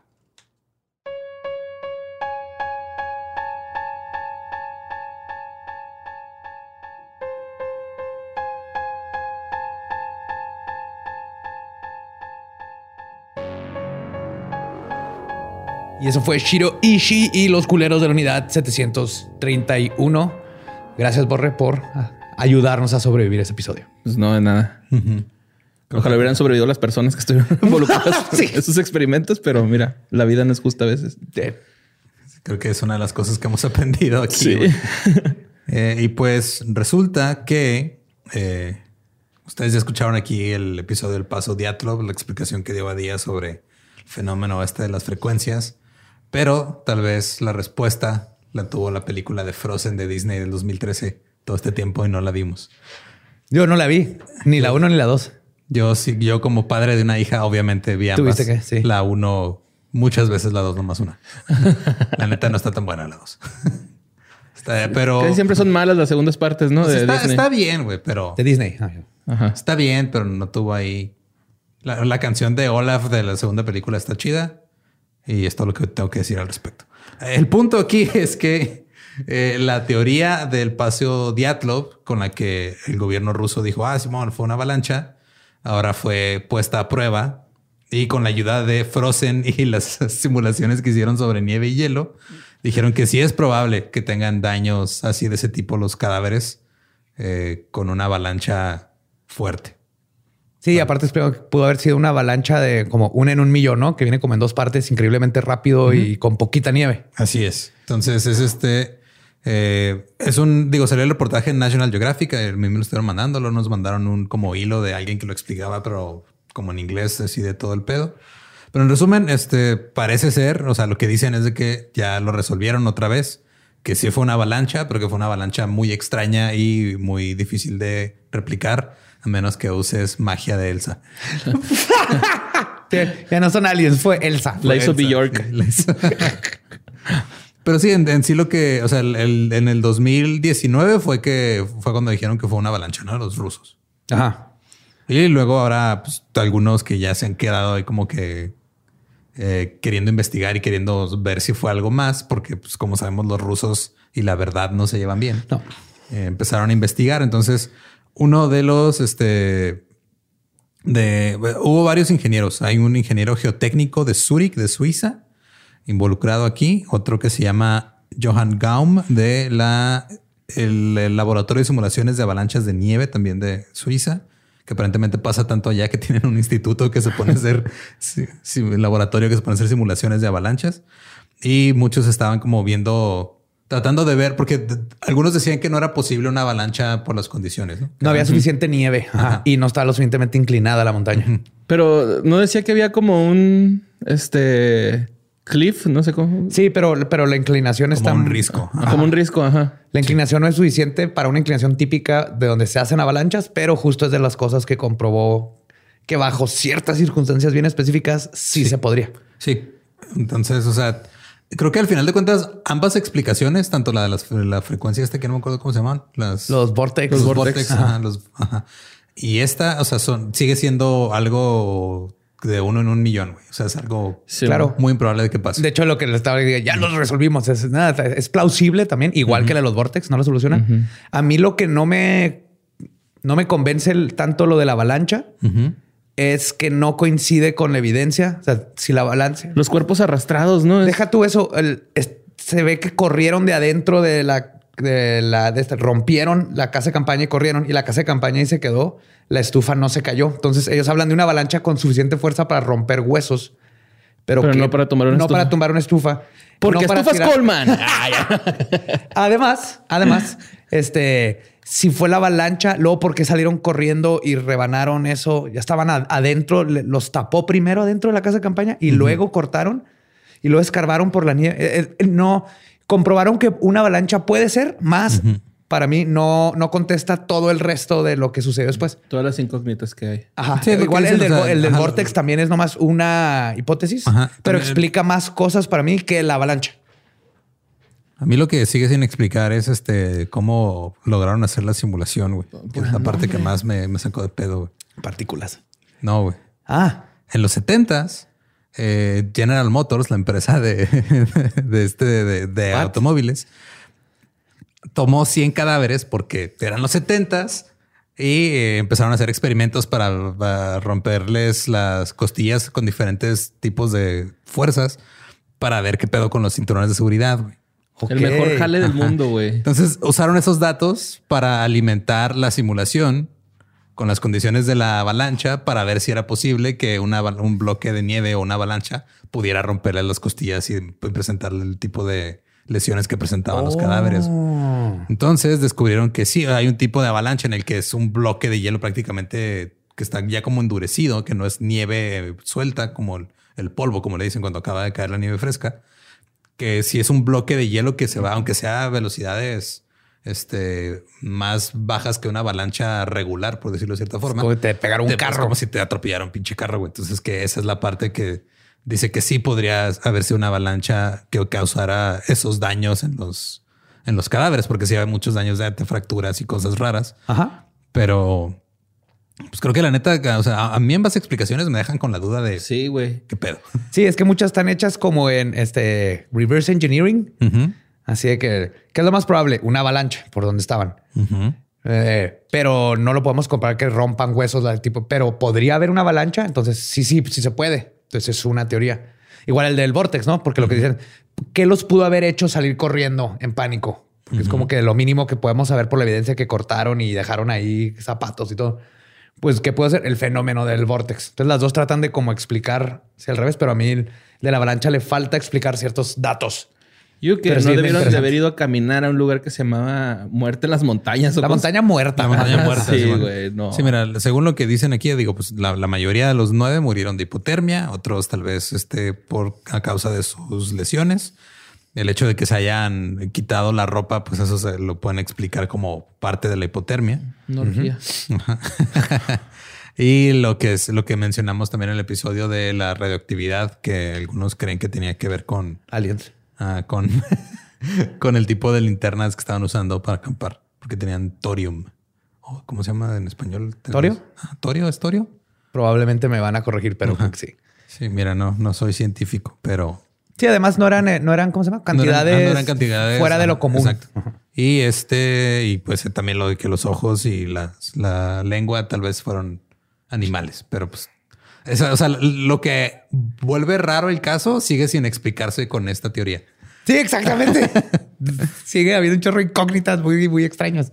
Por eso el, de- el del Vortex me explica mejor Las- o sea, la- eh, qué pasó de A a Z, donde terminaron, dónde terminaron, por qué unos se regresaron, por qué unos no están en el bosque tratando de hacer fuego, están paniqueados, bla, bla, bla. Lo de la avalancha, de todas es interesante saber que Entonces, na- nada más voy a cerrar con lo que dijo Gaum aquí. Dijo, la gente no quiere que sea una avalancha, es demasiado normal.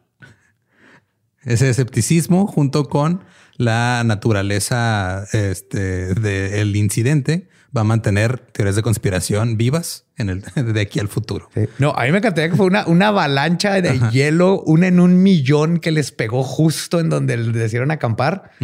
Esa es muy buena. Si logra explicar todos los demás factores. Sí, porque también mencionaron una que pasó así en el 59 por ahí cerca. Igual, así que un bloque de hielo enorme llegó y chingó, pero pues no había gente ahí. Pero eso es la, esa es la nueva teoría, que no es nueva, más bien es la misma teoría con un poquito más de eh, explicación a través de simulaciones hechas con el mismo software que hicieron las, bueno, con las mismas eh, fórmulas que hicieron las animaciones de Frozen. Y let it go, man. Entonces ya saben, ah, cuando, cuando, cuando vean Frozen con sus hijos terminando, siéntenlos y ahora les voy a platicar de cómo desaparecieron estas personas y terminaron sin ojos en Rusia. Ahora les voy a platicar de las consecuencias de la magia de Elsa que nunca se, se mostraron en la película, güey, porque todo el cambio climático que provocó Elsa ahí, digo, más o menos muestran de que mandó su reino a la chingada y luego ya tuvo que deschingarlo, pero Ah, no mames, con Fidel Castro, güey. Pues Fidel Castro podría ser este. Elsa, güey. Elsa Castro, güey. Ay, qué bonita comparación. algo así, pero este, pues más mágico. Bueno, quién sabe también. Sí, tiene sus, Sí. sus momentos chidos, ¿no? El baile. la Sí, también, apare- también aparecían cosas, fr- también aparecieron unos cuantos fríos de vez en cuando acá, pero ese es el, ese es como lo que explicaron. eh, eh, es- Como la Guerra Fría. Tardé en decirlo. Sí. Pero está muy, o sea, está chido el hecho de que alguien haya dicho, güey, la neta, o sea, gente que se dedica a eso, que diga, güey, no mames, Disney, te mamaste con esas simulaciones, están muy bien hechas. Deja, mezclo eso con este, unos eh, estudios viejos de cómo chingar cadáveres en las costillas y vamos a ver qué podemos hacer juntos. Eso, eso, eso habla muy bien de, de cómo estamos ahorita parados en lo que se refiere a la ciencia. E ingenieros. Love 'em. Carl love. Pues están encerrados, pero tienen mucho que hacer. Así es. Qué bueno que se pongan a resolver misterios. Sí, eso está chido. Que Con no lo dejen- science. Que no le den el sello y al siguiente, ¿no? Que hasta que veamos Sí. 100% que va a ser, eso está chido, güey. Yep. Y pues esa es la lo que les iba a platicar esta semana. Eh, no sé si ustedes quieren hablar de algo más, pero creo que ¿Tú quieres hablar de algo más, Borre? no. No. ¿Quieres hacer alguna comparación de otro líder con otro personaje de Disney o ya nos vamos? Olaf se parece a Kim Jong-un. No es cierto, pero... Nada más por los dientes.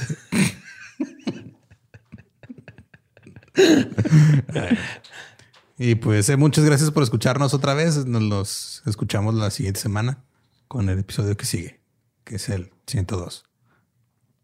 Más borre.